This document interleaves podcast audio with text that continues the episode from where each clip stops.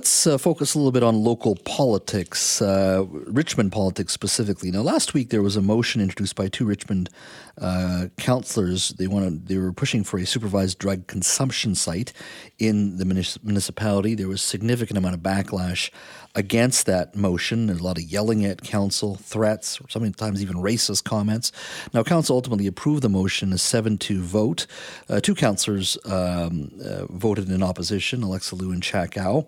Uh, but many were surprised that after they supported the uh, supervised drug consumption site, uh, the Vancouver Coastal Health came along and basically said uh, that at this point, Richmond didn't have the density and, and to, at this point to actually open a supervised consumption site. Many felt that the provincial government behind the scenes uh, didn't want this issue before uh, residents, especially in election year, uh, especially after that vote was uh, the, the, the motion was supported. Uh, so that's uh, caused a considerable amount of debate uh, in that community. But I said it was a very much a polarized conversation, uh, which has led to a lot of yelling, threats, and, and racist comments as well. And now, one of the councillors who introduced that motion was Kash Heed, and he is the he's Richmond City Council, but he's also a former West Vancouver Police Chief and a former Solicitor General of BC, and he joins us now. Kash, thank you for uh, joining us today. Always a pleasure, Jas. So you have uh, sent off a letter to the editor, and uh, in regards to what's transpired in Richmond over the last uh, couple of weeks, why did you feel you need to do that? Well, I think it's very dis- uh, uh, concerning to a lot of people out there, and some of the feedback I get from some of the people in Richmond with respect to what is going on in our community uh, kind of caused me to write that, and the fact that I've continued to get the misinformed uh, letters and emails from people and the threats that are continuing against my family and I, it's quite concerning to me. And I, I wanted to send this uh, again to our media people and others to make sure that uh, they're aware there's a lot more at play here than just a public policy issue. It's a significant and important public policy issue, but there's more on the damaging consequences, for example, as society as a whole, on the behavior that continues with respect to this.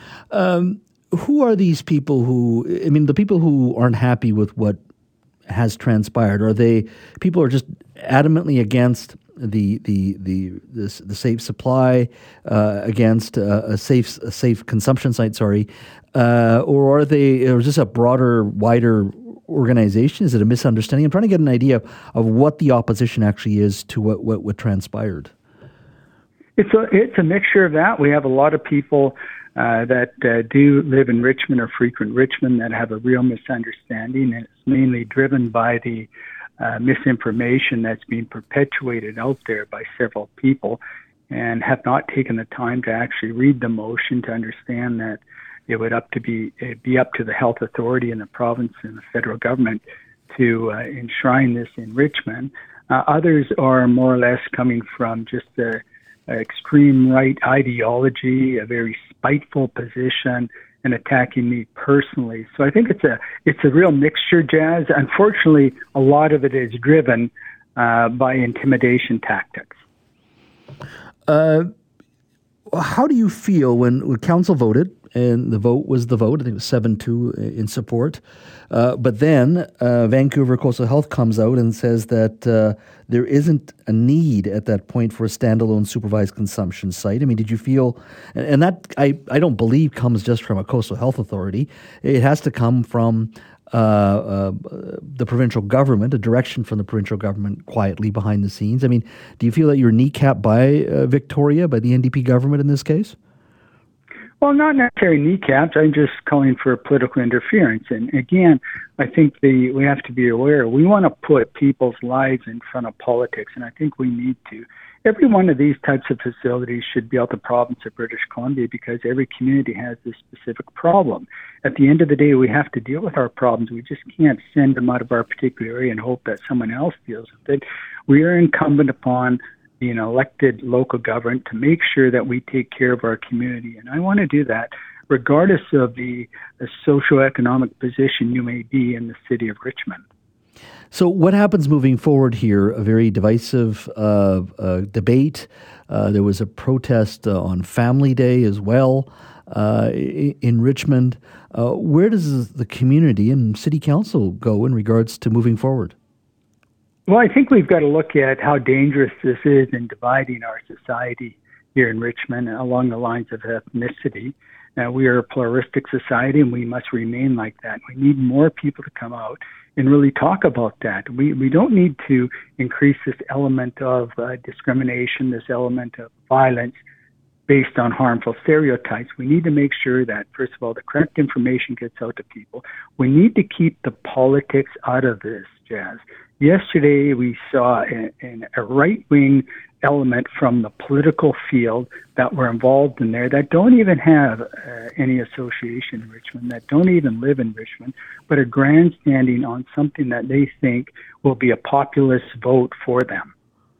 But do you? I mean, I get where you're coming from, but we're, as you know, we're in in the early stages of silly season, which is a provincial election campaign. Uh, many would argue has already begun, um, and this is one of those issues that are very divisive, uh, and especially in Richmond. I mean, there's a, a, you know voters in your community that say, "Look, we do not want to see any of this here," um, and I don't see how, whether you're for or against, you get beyond that core opposition to it. I mean, council voted seven two. Uh, but there's certainly an organized group outside that said, no, this cannot move forward. And certainly it spooked the provincial government and certainly Coastal Health to say there was a need for a consumption site here. I mean, clearly uh, there are, there's always going to be some politics behind this. There will always be politics behind this, but we've got to take an approach where we can deal with these contentious issues and critical public policies. For us, burying our heads in the sand is, is not the approach we should be taking. And at the time where we enter what you call the silly season, I have to agree with you, is we need to deal with that sense of division. We need to make sure that we can get that cohesion and progress in place. We've got to get away from this uh, uh, politics of discord that seem to be played out. And a lot of it, I think, is a halo effect coming from the United States with respect to what they're dealing with in their political environment right now. And I think a lot of people are attracted to that for some particular reason instead of working together uh, so we can deal with our problems holistically as a society. Uh, how do you sort of move forward anyway? I mean, you, have had threats. Uh, I, am sure there are probably racial slurs directed in your direction as well. Uh, how do you move forward? I mean, it's kind of hard to be doing your job when you know there's an element out there that a has threatened you, threatened your family, and um, you know made racial comments towards you as well. Well, I've always had those racial comments, as you can imagine, through my 32 years of policing, and you come at, uh, become come uh, somewhat uh, callous with those particular comments. But at the same time, I've taken the security measures in place to protect my family. But Jas, I got to tell you, issues like this motivate me to even try and harder to make sure that we have correct policies in place so we're able to talk to the people that can't stand up for themselves. I believe this is the correct path, and I will continue down that correct path regardless of the uh, threats, intimidation, uh, and whatever else is directed towards me. My family is a different issue, and I've taken that seriously, and that's uh, where I've put most of my uh, concern recently as, as far as safety goes. Kash, uh, as always, thank you for your time. Thanks, Jas.